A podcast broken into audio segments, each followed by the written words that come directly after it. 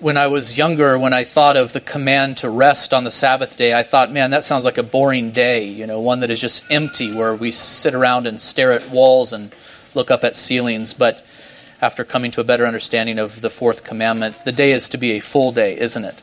But it's to be different from all the others. We're to put the ordinary things to the side and rest from them, and we're to devote ourselves to worship and to acts of necessity and mercy um, it's come over time to be my very favorite day of the week. I love it so much. It's a pl- privilege to gather with you here on this Lord's Day. The sermon text today is Matthew chapter 18, verses 15 through 20. Would you please turn there if you have not already? Matthew chapter 18, verses 15 through 20. There's no Old Testament reading today. Uh, we need to focus in upon this text and give all of our time to understanding it. Let's hear now God's word at Matthew chapter 18, starting at verse 15. If your brother sins against you, Jesus says, if your brother sins against you, go and tell him his fault between you and him alone. If he listens to you, you have gained your brother. If he does not listen, take one or two others along with you, that every charge may be established by the evidence of two or three witnesses. If he refuses to listen to them, tell it to the church. And if he refuses to listen even to the church, let him be to you as a Gentile and tax collector. Truly I say to you, whatever you bind on earth shall be bound in heaven, and whatever you loose on earth shall be loosed in heaven. Again I say to you, if two of you agree on earth about anything they ask, it will be done for them by my Father in heaven. For where two or three are gathered in my name, there I am among them.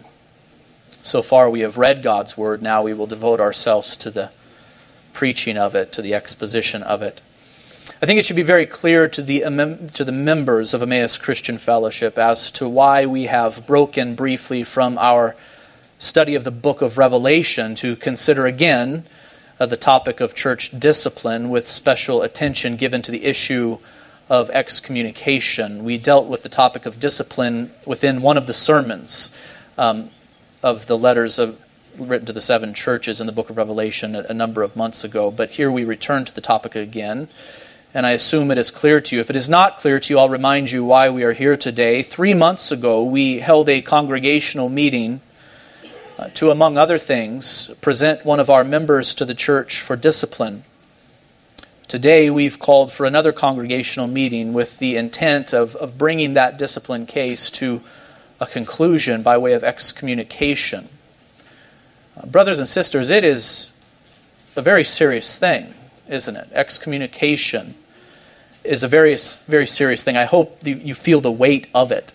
Uh, I'm somber today. I just can't help it. Uh, you know, Stephen's passing is a sad thing, but uh, strangely, weighing even more heavily upon me is this issue of excommunication. We know where Stephen is, don't we?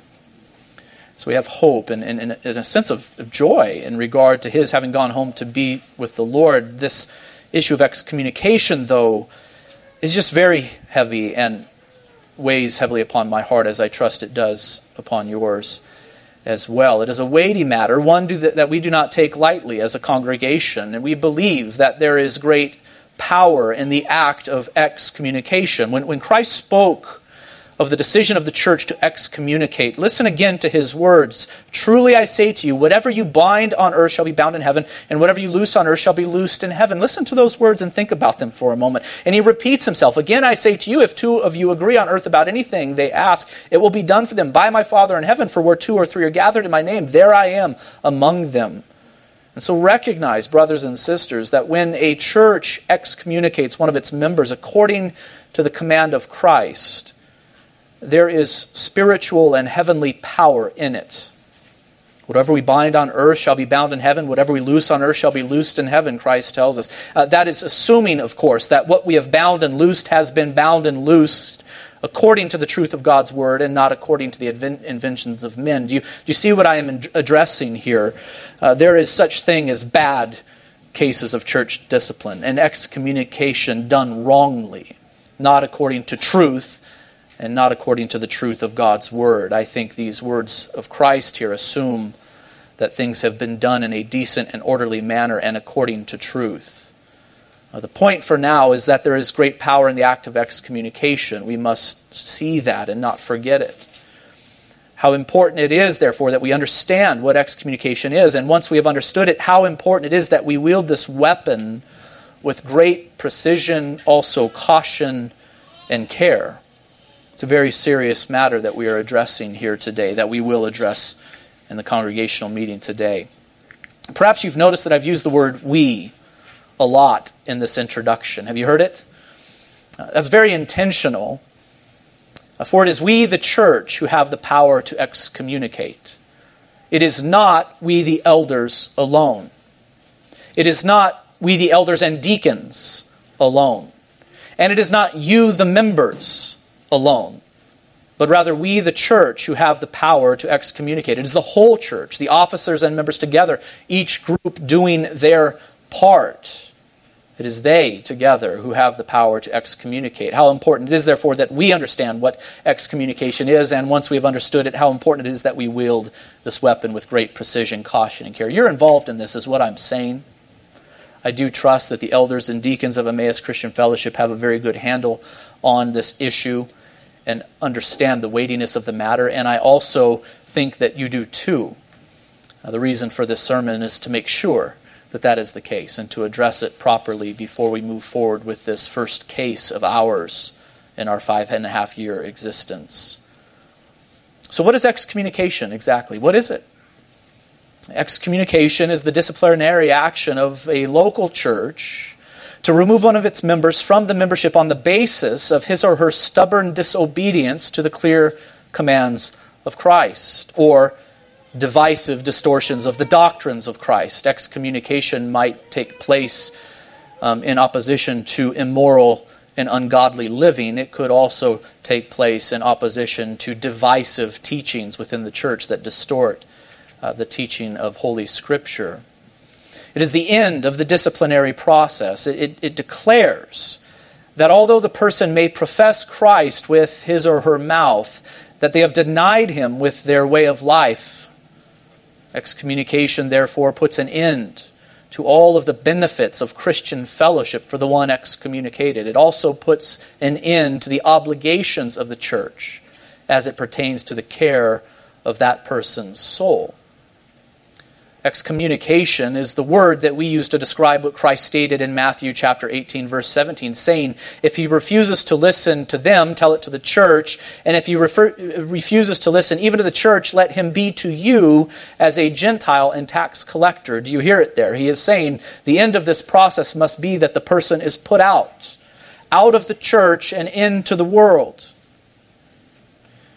To excommunicate is to put a person out of the church and into the world, for his or her unrepentant way of life has made it plain that that is where he or she belongs and not in the church. Can we judge the person's soul or heart ultimately? We cannot. Can we judge their salvation and make firm declarations about that, that so and so is saved or unsaved? We, we do not have that authority, but we do have the authority to say, based upon what we see, based upon your way of life, based upon all of the evidence, we, we, we see that you belong not here but there, out in the world. You are to be to us as a Gentile or tax collector. That is Jesus' way of refer, referring here to a worldly person. Uh, a worldly person. Excommunication is the word that we use to describe what Paul said in 1 Corinthians 5 4 through 5. To the church in Corinth, he wrote, When you are assembled in the name of the Lord Jesus, and my spirit is present with the power of our Lord Jesus Christ, you are to deliver this man, that is, this proudly and stubbornly unrepentant sinner that he had been referring to in this passage. You're to deliver this man to Satan for the destruction of the flesh, so that his spirit may be saved in the day of the Lord. Uh, to deliver a man to Satan, as Paul puts it, is to put a man out of the church, which is the kingdom of God on earth, and into the realm of Satan, namely the world. God's kingdom is on earth now. It is advancing. It advances wherever the gospel is pro- proclaimed and wherever his church is built. This is the realm that those who have faith in Christ live in. We are citizens of this world and of the kingdom of God. We have dual citizenship. But to deliver a man to Satan is to put the man out of this realm and into the realm that Satan has dominion over, namely uh, the world. Uh, notice that the goal of excommunication is the destruction of his sinful way of life, according to Paul, so that his spirit may be saved in the day of the Lord. The goal of excommunication, brothers and sisters, is still repentance in the one who is sinning. Our prayer for the excommunicated one is Lord, save them. Bring them to repentance. May they repent, believe upon Christ, and walk according to his ways, bearing fruit in keeping with repentance. What happens if the person repents after having been excommunicated and there is authentic repentance? Is there not then an obligation upon us to reinstate them into uh, the church if that repentance has been demonstrated as being true? I, I think that there is, because that is still the goal, even of excommunication, that the flesh might be destroyed, that sinful way of life might be destroyed, and, and, and the soul saved on the day of the Lord. Excommunication is what the church must do. Listen to this, brothers and sisters. Excommunication is what the church must do if she is to obey the commands of Scripture. If we want to be a church that is true to Christ, if we want to be a church that is true to the teaching of Scripture, this is something we must do. Christ clearly commanded that we put out from our midst an unrepentant sinner. Paul also says so. He states things most strongly in 1 Corinthians 5. I've already made reference to a particular part of this passage. But listen to the way that this chapter, 1 Corinthians 5, concludes. Paul concludes with these words I wrote to you in my letter not to associate with sexually immoral people not at all meaning the sexually immoral of this world, or the greedy, or swindlers, or idolaters, since then you would need to go out of the world. Uh, but now I am writing to you by way of clarification. I, am not saying don't associate with non believers who are immoral, but, but, but now I am writing to you do not associate with anyone who bears the name of brother if he is guilty of sexual immorality, or greed, or is an idolater, reveler, drunkard, or swindler. Not even to eat with such a one. I think that has a most direct reference to the Lord's Supper but also has to do with tight knit and uh, very intimate relationships centered around fellowship over food. Uh, for what have I to do, Paul says, with judging outsiders? What business is that uh, of mine to judge outsiders? Is it not those inside the church who you are to judge? We don't judge, right? I mean, we're, we're not supposed to ever judge, are we? Uh, judge not lest you be judged, the scriptures say. Well, we must interpret, I think, that uh, commandment, judge not lest you be judged, very carefully. And it cannot contradict what Paul says here, because here Paul says, you are to judge. You are to judge. You're to judge concerning these things concerning way of life, concerning behavior within the church. And if there is one who is living an immoral lifestyle, who claims to be a Christian, who's a part of your fellowship, eating the Lord's Supper with you, if he does not repent of that after being confronted in a proper and orderly way, he is to be put out. You are to judge. To refuse to judge in this way is to, is to live as a church in a way that is disobedient to the command of Christ. Do you see that? So, this is something that we, that we must do. We must do this if we hope to be a biblical and God honoring church. God judges those outside, Paul says, and he concludes with these words listen to it purge the evil person from among you. Purge the evil person from among you. The phrase purge the evil person from among you is a very interesting one. Uh, it is clearly an allusion to many Old Testament passages that warned Old Covenant Israel to get rid of the sinner, lest sin spread amongst the people of God.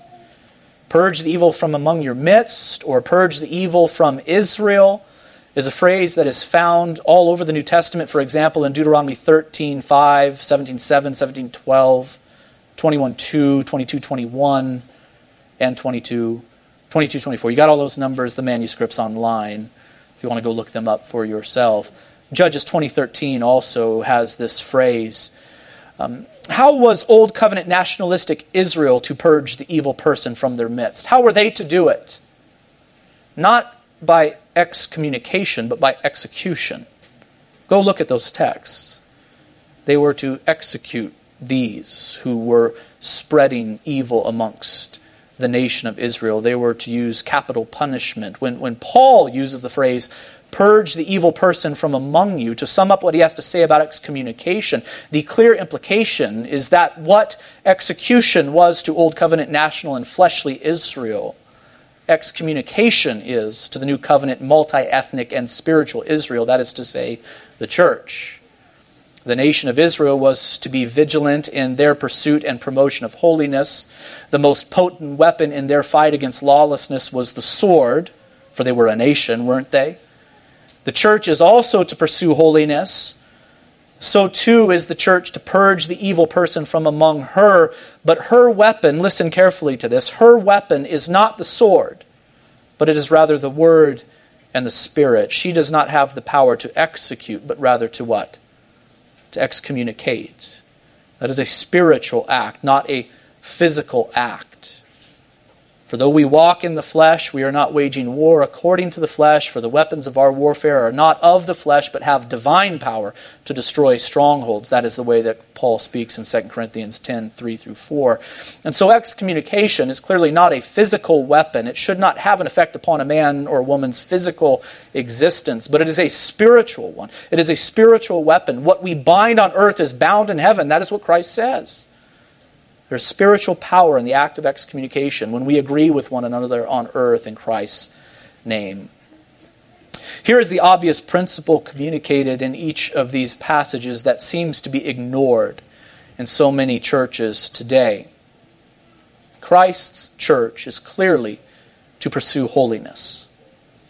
Do you see that implied clearly in all of these passages that have to do with excommunication? Christ's church is to pursue holiness. We are to pursue holiness individually, but also corporately. The object of the church, the objective of the church, should not be to grow big, but to grow in a way that is holy and true according to the Scriptures. And if she grows big and holy and true, then praise be to God. But growing big should not be our goal. We should seek to grow in a way that is holy and true according to God's Word. These are two goals that are very different from one another. Uh, they produce very different kinds of churches if you have one goal or the other. And what I am saying, brothers and sisters, is that holiness matters. If it were so, if it weren't so, then how could Paul use such strong language saying, Purge the evil person from among you? He commands it. It is true, brothers and sisters, that we are saved by grace. Can you say amen to that? It is true that God has poured out his love upon us in Christ Jesus, and it is true that we are not saved by the keeping of God's law, but through faith in Christ alone. These are precious truths that we must remember and never forget. But we also must remember that we have been redeemed not to serve self, but to serve Christ. We are slaves not to sin any longer, but to Christ. The law no longer stands over us to condemn us, for Christ has obeyed the law for us. But that does not mean that we are lawless. No, instead, God's law is to be followed by Christians. We are to keep it, not for salvation, but to the glory of God and for our good. What did Christ say in John 14, 15? If you love me, you will keep my commandments. In other words, don't bother saying you love me if you have no concern to keep my commandments. Christianity is not legalistic, but neither is it lawless. Neither is it lawless.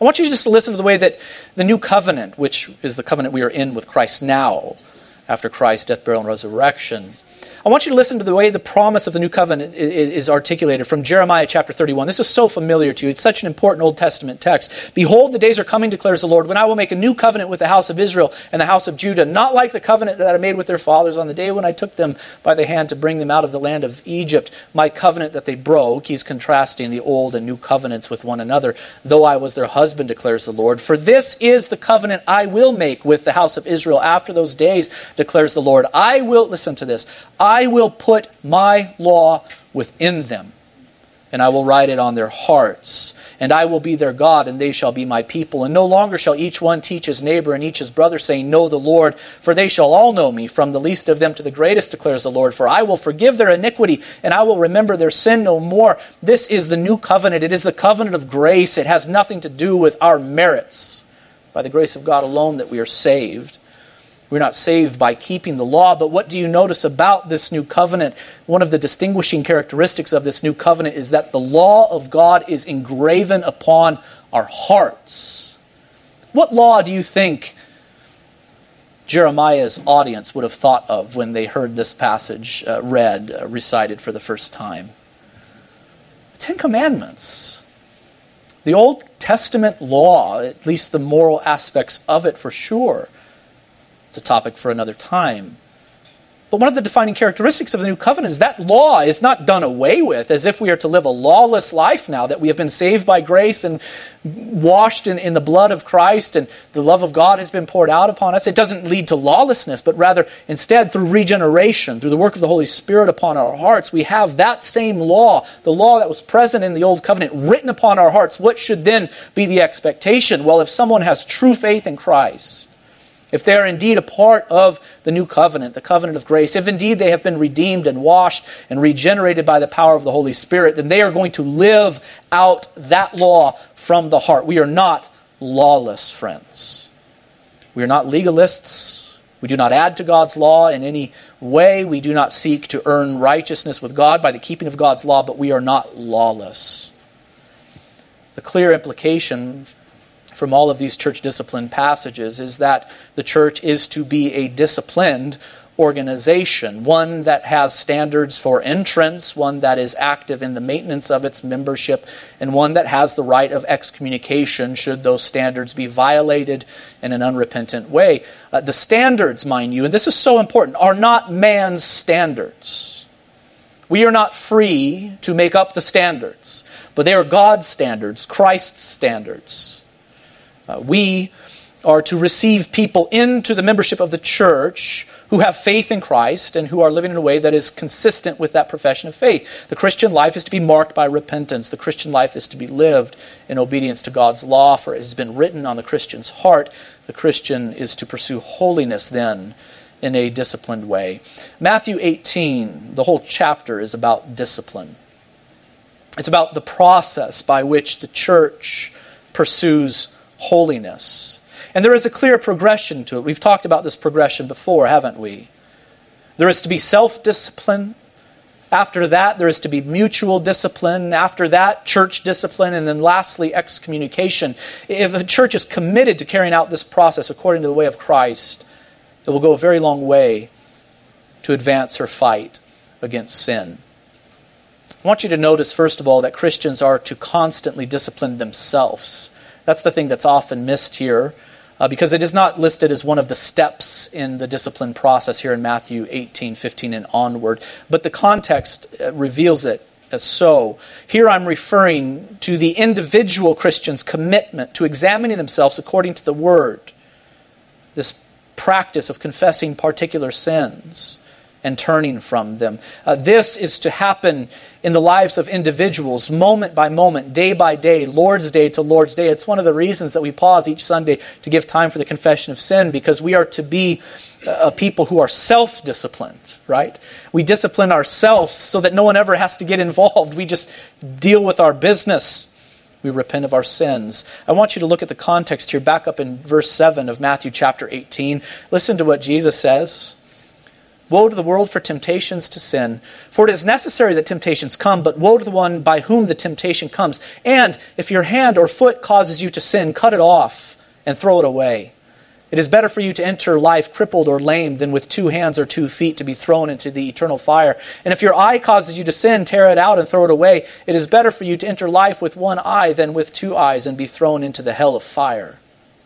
Matthew 18, 7 through 9. The, the language is very extreme and it is exaggerated. Does Christ really want you to cut off your hand or pluck out your eye? No, he does not. Uh, that is not the point of the text here. The language is exaggerated, though, in order to make the point that sin is not to be messed with, but rather we are to take it very seriously and we're to deal with it effectively. We're to do everything in our power to rid it from our uh, lives. We are to identify sin. Once we have identified it, we are to do whatever we need to do to overcome it. I would suggest that self mutilation is not really the goal here, of course, but rather that we would go to rather extreme measures to get rid of the sin that is in our lives. Do you do that, brothers and sisters? That's my question for you. Do you take sin seriously? Are you aware of your sin? Have you read God's word and asked the Spirit to convict you of sin? And once you've been made aware of it, have you really gone to work to overcome that particular sin in your life? Either you're convicted right now or you're ignoring me. I can't tell which one it is. But I would encourage you to think deeply upon these things, right? Uh, to think deeply upon these things. Don't mess with sin. Resolve to turn from it. Pray that the Lord give you victory. Go to the Word for God, Word of God for help. Go to your brothers and sisters for help. Say, I'm struggling. Would you help me? in this matter. Go to your pastors for help. Remove the source of temptation if possible. Do everything in your power and in full dependence upon Christ to fight against that sin, whatever it is. Uh, that is what Christ is calling you to do here in this passage. The language is exaggerated in order to get your attention concerning the seriousness of the matter. Don't play with sin. Turn from every sin quickly and fully. Examine your thoughts. Examine your words. Examine your deeds against the backdrop of God's law and repent whenever you are found to be in violation of it. Uh, Christians are to constantly discipline themselves then. If everyone did this, there would never, ever, ever be church discipline or excommunication. Do you realize that? If we would just take the time to discipline ourselves in the way that Christ has called us to. But sometimes mutual discipline is required. That is what Christ describes in Matthew 18 15. If your brother sins against you, go and tell him his fault between you and him alone. If he listens to you, you have gained your brother. But if he does not listen, take one or two others along with you, that every charge may be established by the evidence of two or three witnesses. Here, contained in this principle, are the first and second stages of what we call what we have called church discipline. Uh, notice that mutual discipline is to happen in two stages. First, if a brother or sister sins against you and you know about it, you are to go to them alone, to them, uh, and tell them their fault. Uh, brother, you have sinned against me, you have offended me with your words. Or, sister, you are sinning and it is bringing shame to the name of Christ. I know about it, and here I am to talk to you face to face concerning the issue. Dear friend, you are sinning and it will lead to your destruction if you do not turn. This is the kind of face to face meeting that needs to take place. First, I, hope this is happening at Emmaus Christian Fellowship all the time because you love one another. I hope that you are constantly growing closer to one another, uh, loving one another, caring for one another, and when there is some sin that you are uh, courageous enough and indeed loving enough to go and to confront your brother or sister in Christ concerning that sin. Do not let it go, but address the issue. If they do not listen, then you are to take two or uh, two others along with one or two others along with you. Uh, the reasons for this should be obvious. One, the thought of gathering one or two others to confront the unrepentant one should make you pause to ask the question: Is this person really sinning, or I am, or am I just being petty? You know what I'm saying there? Um, is this really sin? Or am I just being petty about the issue? Because when you take one or two more with you, now all of a sudden it's not just that individual who's being inspected, but who else? You're, you're being inspected. You're asking others to come and to look at the situation and, and, and, to, to help discern what it is that is really going on here. I think that is one of the reasons why we're to take others with us. But two, if the person is indeed in sin, that charge needs to be established by more than one witness. The principle is stated in Deuteronomy 17 6. On the evidence of two witnesses or three witnesses, the one who is to die shall be put to death. A person shall not be put to death on the evidence of one witness. So there is the principle that whenever there is a charge made, however big or small it may be, uh, it needs to be made on the evidence of more than one a witness. It was true in civil cases involving capital punishment in Israel, and it is, it is true concerning discipline within the church. Charges must be established by the evidence of two or three people. Witnesses must be called. This is mutual discipline. First, it is to happen one to one. Second, if there is no repentance, one or two others are to be brought along to serve as witnesses. The standard by which we judge is God's word, not the traditions of men. The goal is repentance. The motivation is love for God and Christ and His church, and also love for the one who has been caught up in some particular sin. That is what should motivate us. And if mutual discipline fails, church discipline is required. This would be the, the third step of church discipline. If he refuses to listen to them, tell it to the church, Christ says. And when Christ said, tell it to the church, he was anticipating the church that would be born after his death and resurrection and after Pentecost. The book of Acts tells us all about the founding of the church, doesn't it? It tells us that story. Uh, the letters of Paul instruct us concerning what the church is. Uh, clearly, Jesus had in mind local congregations made up of officers and members, that is, made up of elders and deacons along with congregants. If the mutual discipline does not bring about repentance, the matter must be brought to the church. It is natural for the matter to be brought first to the elders of the church, of course, since they are tasked with leadership and shepherding of the flock of God, but they are to bring the matter to the body of Christ. The body of Christ, if indeed it is found that this one is stubbornly unrepentant, living in a way contrary to the Word of God. The matter is to be told to the whole church. In other words, it's not just the elders who are to deal with this stuff, not just some within the church, maybe a small select group, but the whole church. And the church, the whole thing, having heard the matter, is then to call the unrepentant one to repentance with one voice. That is what we most uh, technically call church discipline. And if he refuses to listen even to the church, here we're told that we are to let him be to us as a Gentile and tax collector, Matthew 18, 17. This is what we call excommunication. And so I want you to see, brothers and sisters, how serious the church is to be in its quest for purity. We're to be willing to even put out those who have professed faith in Christ, who have joined us. We're to be willing to put them out if indeed they will not live a life marked by repentance and a way keeping with their profession of faith. None of us are perfect. We would all admit that, right? If perfection were the standard for coming into the church and remaining in the church, there would be no church. There wouldn't even be pastors. I wouldn't even be able to stand here and preach to myself if perfection were the standard for coming in or remaining in Christ's church. But the church is to be distinct from the world.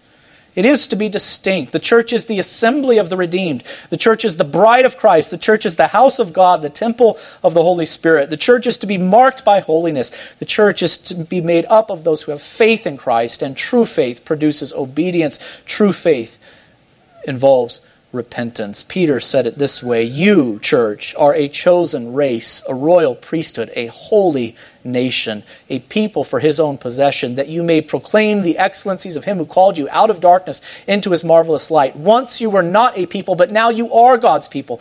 Once you had not received mercy, but now you have received mercy. Beloved, I urge you as sojourners and exiles to abstain from the passions of the flesh, which wage war against your soul. Keep your conduct among the Gentiles honorable, so that when they speak evil against you as evildoers, they may see your good deeds and glorify God on the day of visitation. What is Peter saying? You are a distinct people, called out of the world. Now live like it. Live like it. No one is perfect here.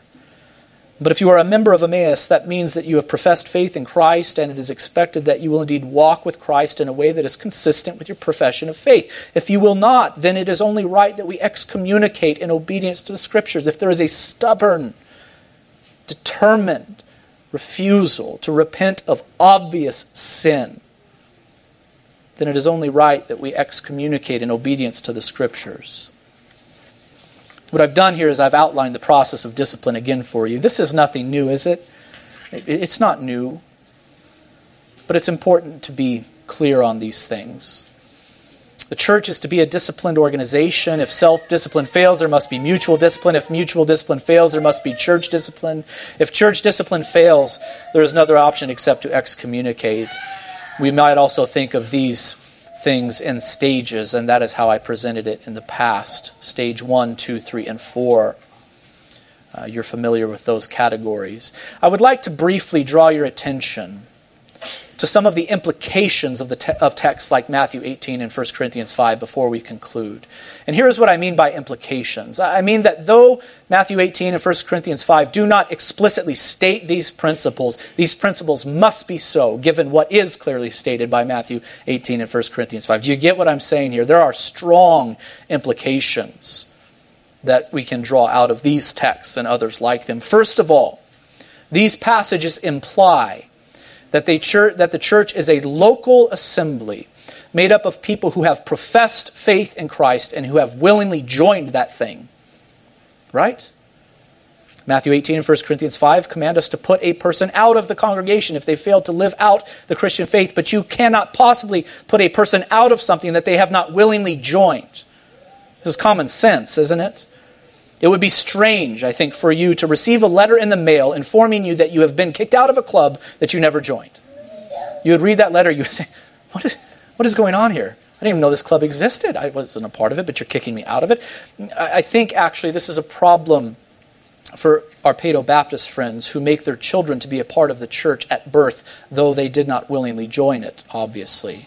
It is also a problem for churches that are closely associated with uh, the, the, the, culture or, or the state. They're, they're, what I'd call cultural churches. So here they are, they're doing things in such a way where it, it's, it's, just so easy for the world to come in, and there they are now all of a sudden uh, a part of this church, but they never really, they never really joined. We, um, we, we, say no, the, the church is a local assembly made up of people who have professed faith in Christ and who have willingly and knowingly joined that thing.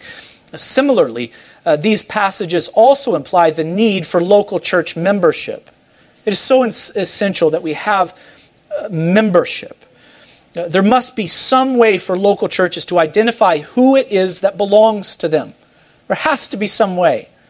Who is a part of them? Who are the pastors responsible for?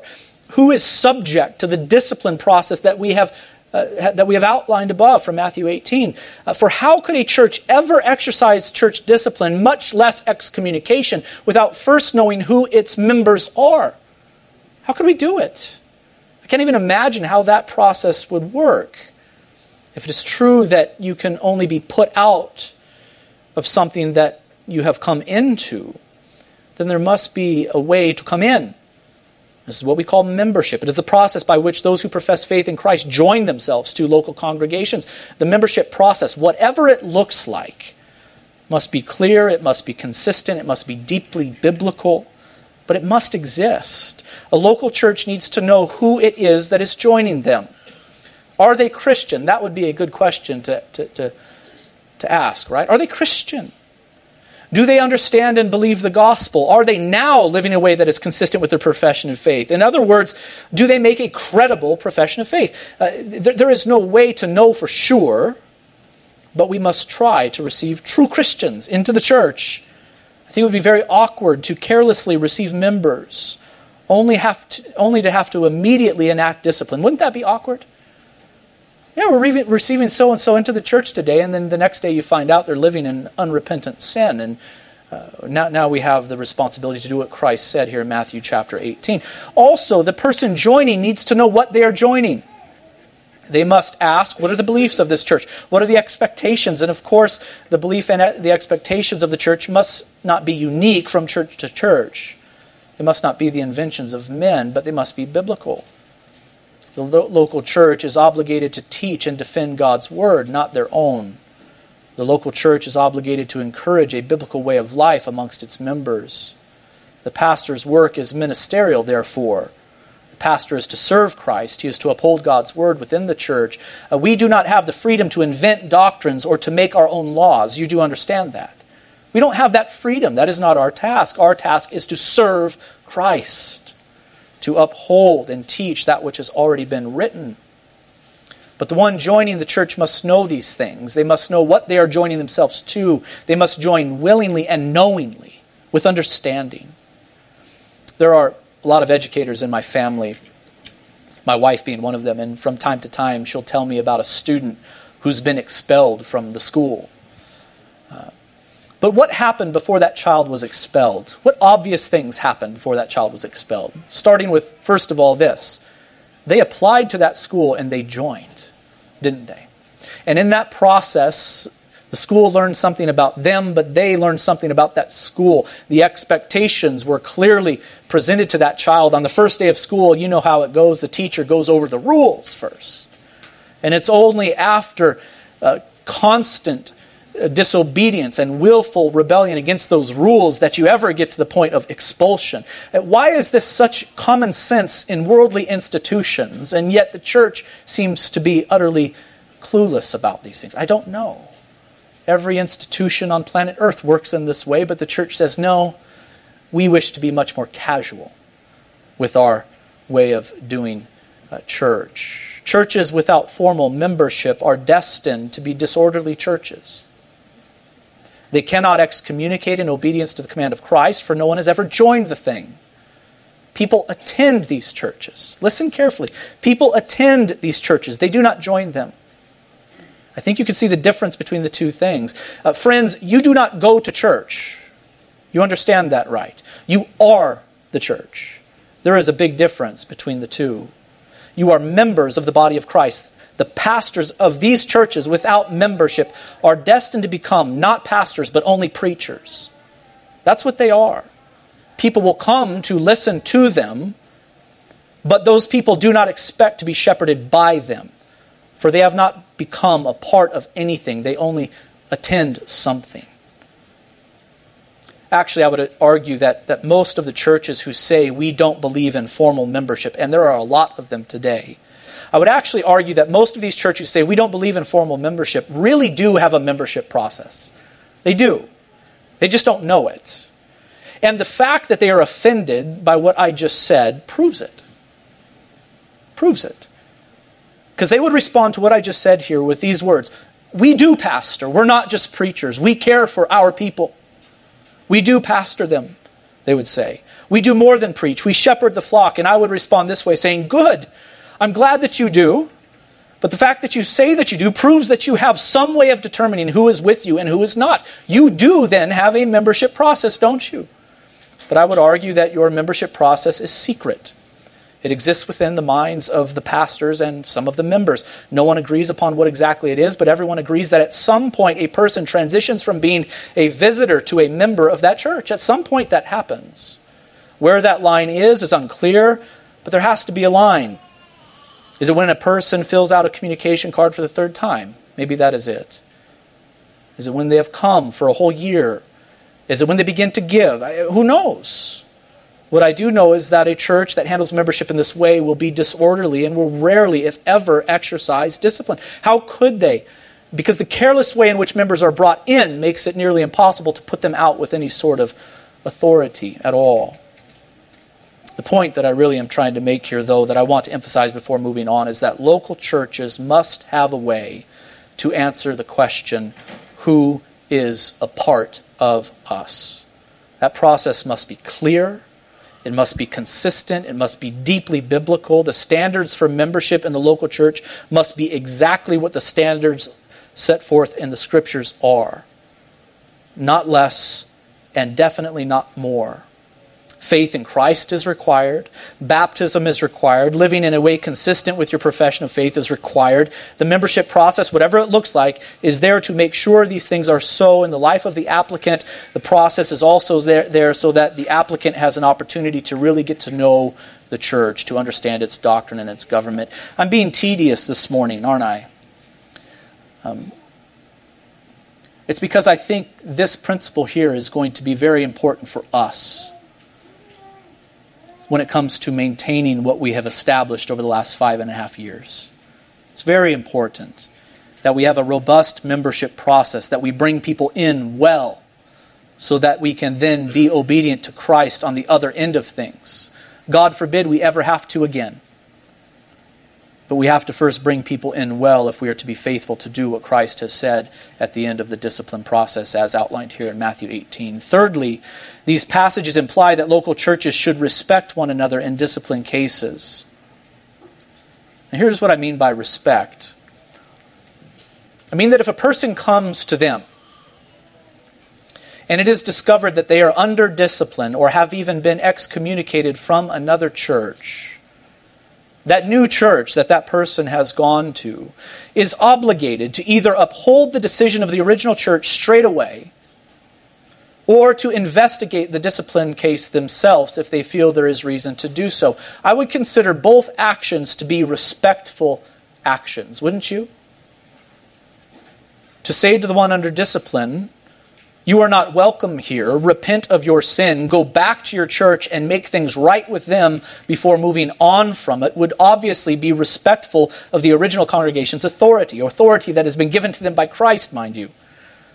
But if it seems to the new church as if discipline was not done properly, maybe, at the original church, it would be respectful for the new church to investigate the matter. It would be right for them to say to the original church, so and so has come to us from you. And he says that you have da- handled discipline badly. And out of respect for you, pastor, and out of respect for your church, we are coming to you to investigate the, the claim. May we speak to those who have witnessed the matter. There must be witnesses, right? If this has reached the point of excommunication or church discipline, there must be witnesses. May we speak to them. It may be that after investigating the matter, they uphold the decision or oppose it. But if they oppose it, they should really oppose it and do so with knowledge.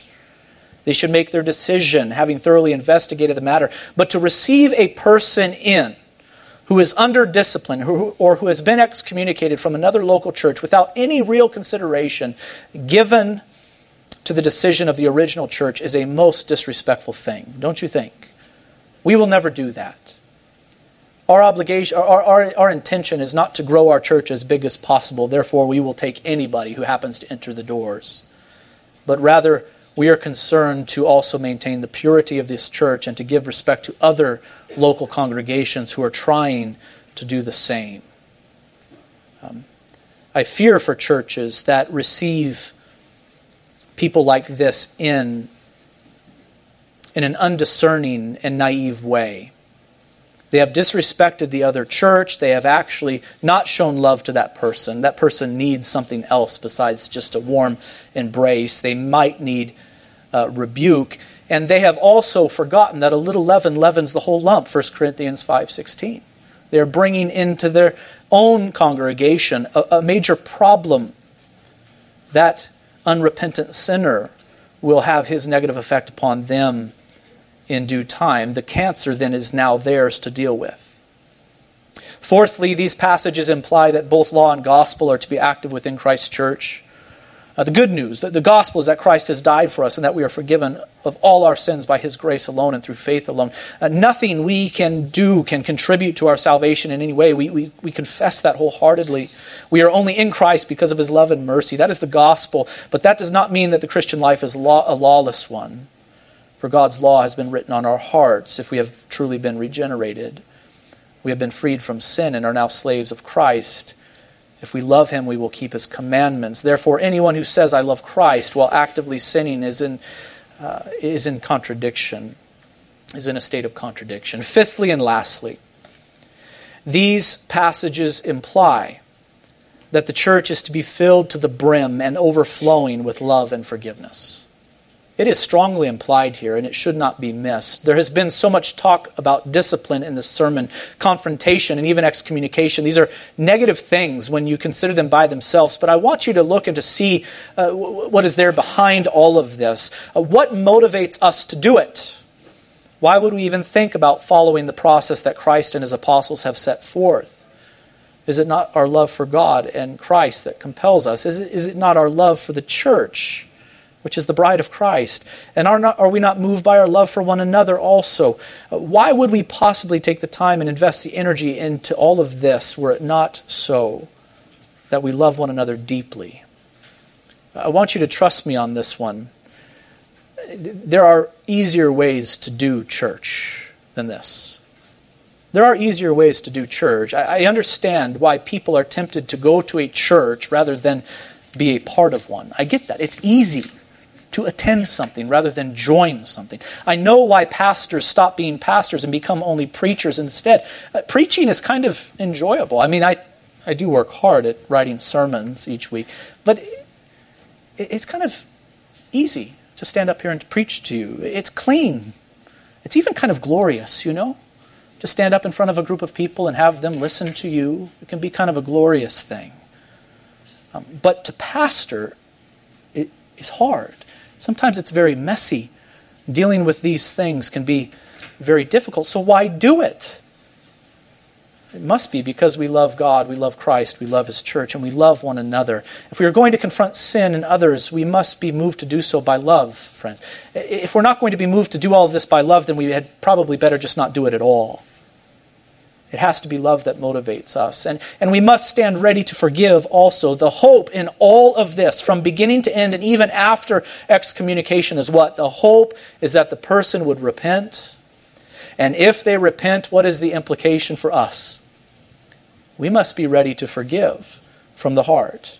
In fact, we must have already forgiven from the heart so that when the person repents, we say, Brother or sister, we see that your repentance is true. Let us begin the process of restoration because that has been the goal from beginning to end. I want you just to note this that Peter, Peter understood this implication. Christ did not say it directly, but after Peter heard Jesus' teaching on the discipline process, look at the question that Peter asked in 1821. Uh, Lord, now that you have said all of this, I have a question for you. So, how often will my brother sin against me and I forgive him? What was his question? I, I get what's implied here, Lord, that we're to confront with the hope of repentance and, and, and the process, uh, that process of repentance restoration. I, I get it. And Peter goes, How many times do I got to do that? You know, how many times? And he was really proud of himself when he said, As many as seven times, that would seem very gracious. You know, he sinned against me once and repented and re- restoration twice. And that, pro- that would seem very generous. Jesus said to him, I do not say to you seven times, but 77 times. Matthew 18, 21 through 22. And then after that, we have the parable of the unforgiving servant, which I think is one of the most powerful parables in the New Testament of Christ's parables. I won't go over it now because we're already long. But man, do you think Peter got the implication that everything we do here has to be motivated by love and out of a desire to extend forgiveness to the one who has fallen into sin? We are seeking restoration from beginning to end, and even after excommunication, we are seeking and praying for restoration. That's what we are praying for. How important it is that we be filled to the brim and overflowing with love and forgiveness. We may do church discipline, but we will not do it well if we are not moved by love, standing ready to forgive should the one who has sinned come to repentance. Let us pray. Father in heaven, help us in these things. This world is filled with darkness and troubles for your people. There is temptation all around. We struggle in our fight against sin. But Lord, do help us to fight well, individually and also corporately. Lord, I do pray for this thing that our congregation would be overflowing with love and with the desire to forgive. May that be so. And that being so, may we also be willing to follow your word in all that we think, say, and do here in this place. Lord, it would not be our way if we had our way. But we are here as servants of yours, Lord, and so we ask you to help us to follow you in all of these matters. These things we pray in the name of Jesus Christ, and all of God's people say, Amen.